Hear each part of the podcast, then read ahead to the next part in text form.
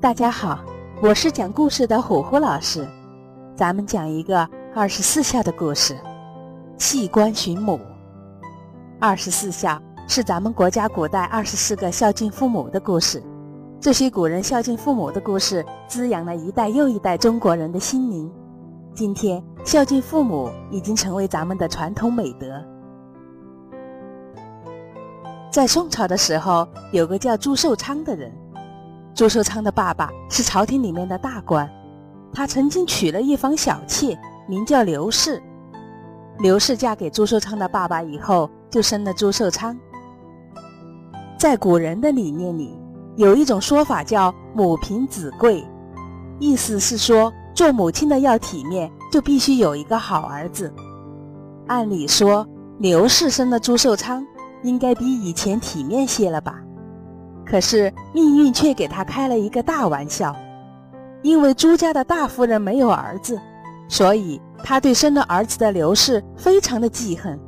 没过几年，这位大夫人就逼着朱寿昌的父亲把刘氏赶出了家门。也就是从那时候起，朱寿昌就和母亲分开了。朱寿昌跟着做官的父亲长大，成年以后他也做了官，而且。因为朱寿昌为人清廉正直，办事能力很强，他的官一直做得顺风顺水，隔不了几年就会升一次。很多人从小就和母亲分开，时间一长就会把母亲渐渐的淡忘了。朱寿昌却不是这样的人，虽然他很小就和母亲分开，但是他思念母亲的心不仅没有随着时间的推移而淡漠，反而越来越强烈。就算当官当得越来越大，朱寿昌也一刻不能忘记母亲。不管走到哪里，他都要托人到处去打听母亲的下落。因为常年思念母亲，朱寿昌甚至没有心思喝酒吃肉。别人一问他为什么，他就难过的一把鼻涕一把泪的哽咽说：“几十年都打听不到母亲的下落，也不知道她现在在哪里受苦受难。做儿子的怎能有心情独自在这里喝酒吃肉呢？”为了打听到母亲的下落，朱寿昌想尽了各种办法。为了能早一点找到母亲，他甚至到处去烧香拜佛，并且听了大和尚的建议，用香火灼烧自己的头顶和后背，以示虔诚。虽然这些都是迷信的不科学的做法，但也显示出了朱寿昌那一份一心一意寻找母亲的至诚。功夫不负苦心人。在经过几十年的苦心寻找以后，朱寿昌终于辗转地打听到母亲流落到了陕西一带，并且已经嫁给了一个姓党的人。陕西那么大，消息又很模糊，在那个通信和交通都十分不发达的年代，想凭这一点点信息就找到一个几十岁的老妇人是十分困难的。但是朱寿昌没有一点犹豫，他一边做出门寻找母亲的准备。一边给朝廷写了辞官的信，在这期间，朱寿昌还用针刺出自己的鲜血，抄写了一本佛经。他希望神佛能保佑他顺利的找到母亲。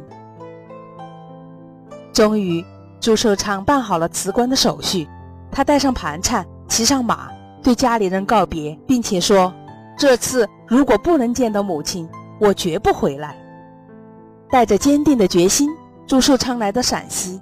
他一个县一个县的找，一个镇一个镇的问，最后在大荔县地界上找到了自己的生母。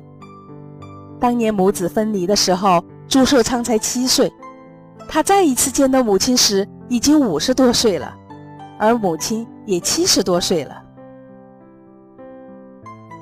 原来五十年前，刘氏离开朱家以后，就改嫁进了党家，在党家几十年里。他又生了好几个儿女，面对这几个母亲后生的孩子，朱寿昌把他们当成亲生的弟弟妹妹，主动将他们和母亲一起全部接回自己的家中来供养。朱寿昌为了寻找母亲，不惜辞去官职，在经历了千辛万苦以后，母子终于团聚，连弟弟妹妹们也都跟着朱寿昌一起过上了好日子。这件事情轰动了地方。地方上的官员把朱寿昌弃官寻母的事儿上奏给了皇帝。皇帝一听，可给感动坏了。他一边下旨让朱寿昌还回朝廷来当官，一边让苏东坡、王安石这些当时的大官、大文学家都来写诗赞美朱寿昌的孝行。这真是采衣东校上归船，来世欢愉在晚年。嗟我白头身易尽，叛军今日尽凄然。从此，朱寿昌弃官千里寻母的事迹传遍天下。后来，皇帝不断的给朱寿昌升官，一直到了七十岁的时候，朱寿昌去世。朱寿昌弃官寻母的故事被人们一代一代的传颂着。再后来，人们还为他修了祠堂，专门纪念这位大孝子。有一首诗这样赞美朱寿昌辞官寻母的事迹：七岁离生母，生伤五十年，一朝相见面。喜气动皇天。